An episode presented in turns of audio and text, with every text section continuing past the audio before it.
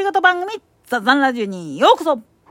さてさて、なんかニュースで生活保護受給者が注文したメガネの代金をピンハネしてたっていうことでニュースになってて、で、一部の、まあ、ツイッターのメッセージの中に、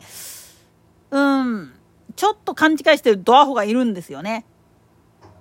医療控除されないとかって言って、メガネ作ってるの高いしとかって。あのな、メガネ作る前に眼科行ってこいやって話なんですよね。なんでやねん。というのも、実はメガネだって矯正器具として認められれば、これ、レンズ代だけだったっけかな？あのー、3割負担で買えるんですよ。マジな話。実は、医療器具ということで、申請を出せば、医療控除されるんですよ。メガネと、で、オーダーメイドシューズもそうなんです。なんでやねん。これに関してはね、もう今から25年ぐらい前かな、とある、あの、神戸のオーダーメイドシューズ専門店の人から聞いた話なんだけれども、歩行用の矯正具っていうことで、整形外科に一声かけて、処方箋書いてもらえば、それで作ることができるんですよね。大体、そうやね、あのー、むちゃくちゃ高い、普通に買ったら15万から20万するようなやつが、そうやね、3万とかそこいらへんで買えたっけかなっていう形なんですよ。なんでやねん。というのはさっきも言ったようにお医者さんを一旦通すことによって処方箋出されるわけなんですよね。で出来上がった後も実はもっぺんお医者さんにこういうふうにできましたっていうことを見せて診察してもらわないといけないんだけれどもこの手間賃なんかもひっくるめたら本当にそうね5万あったらできたっけかなっていう形だったんですよね。あくまでも当時の話ね。だから生活保護受給を受けてる人でも払う金額はむちゃくちゃでかいんだけれども後でこれ戻ってくるしでこれはまあ言ってみれば自治体の方からお金回ってくるから負担額としてはプラマイゼロみたいなもんになるんですよ。なんでやねん。さっきも言ったけどこれ医療費つまり医療機器っていうことで認められてる分だからっていう話になってくるんです。同じ理由で実はメガネっていうのも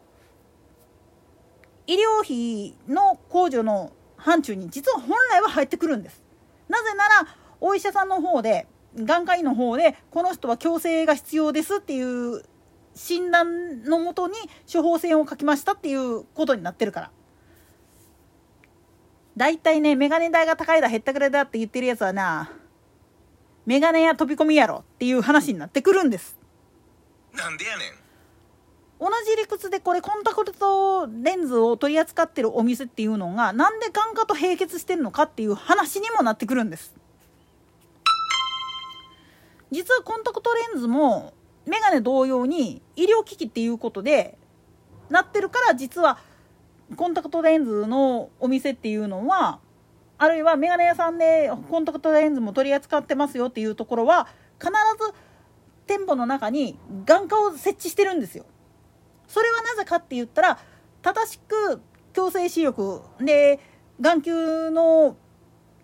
たわみ方とかそういうのを測定してでないと作れないからなんです。コンタクトレンズの場合は。でメガネも実のとこ言っちゃうとそういう理由があって屈折率とかそういうのを計算した上で作らないといけないものであるがゆえに実は眼科の方で正しく測定してもらった数字処方箋っていうのがあった方がメガネ屋さんとしては作りやすいんですよね。わざわざ自分のところでやらんでいいから。ただね、ここでね、不正をしてるところっていうのもあったりするんですよね。なんでやねん。それが一番よくわかるのは、実は今自分がかけているメガネを眼科に持って行って見てもらった時に「お前はアホか!」っていうふうに怒鳴られるっていうケースなんですよ。なんでやねん処方箋通りに作っているあるいは処方箋を一筆書いてくれているお医者さんであればそのレンズの特徴とかっていうのを見た瞬間になんやこいつっていう風になってくるんですよ。でこっち側のまあ言ってみればお医者さん側の方で指示した通りのレンズを使ってたりするんであればたとえそこにまあ言ってみればコーティング剤とかを塗ってあったりだとかっていう風にしてあったとしてもまあまあ目つむってくれるんですよ。でも指示通りに作ってないちょっとまあ言ってみれば視力をもっと良くするためにどうきつくしてみたりとかっていう風にむちゃくちゃなことをされているようやったらもっぺん作り直せっていう風に言ってくるんですよね。鬱陶しいように思えるけれども実はこれもちゃんとあのメガネ屋さんの方できちっとしてるメガネ屋の場合やったら半年間の間にそういう不具合とかがあってで眼科の方からの指示通りに作っててもそういう狂いがありましたよっていう風になった場合は全額保証で作り直してくれるんですよね。こういうルールを知らない人がねなんで生活保護事業者だっけかっていう風なこと言い始めるんですよ。お前らちゃんとお医者さん行ってこいやもうほんまっていう話です。でこれプラスさっきも言ったけれども実はこれ医療控除として受けられるんですよね。なんでやねんちゃんとこの時にもらったレシートっていうのをを確定申告とかのタイミングで提出すると実はこれ還付されるんですよね一部。だいい20万年間ねかな？超えた場合はその超えた分以上の分は実は戻ってくるんですよ何割かが。このことを知ってる人であれば実のとこ言っちゃうとまあそんだけの負担をやりましたっていうことでチャラにできるチャラではないんだけれども戻ってくるんですよ申請出せば。でそういうのは必ずまあ自治体の方からもひょっとしてお宅これだけ使ってまへんかっつってはがき来るんですよ問い合わせの。でそれに合わせて申請を出せばちゃんと戻ってきます。ここを知らないでブータリこいてる人はもっぺんちょっと広報とか見てこいっていう話になってくるんです。だからね本当メガネとね靴に関して言っちゃうとガチで整形外科と眼科はね友達になっといた方がいいよっていう話なんですよ。なんでやねんそうすると大体間違いがないしでもし仮に何かがあったとしてもお医者さんの方でちゃんとフォローしてくれますから必ずあのメガネ作る時悪徳な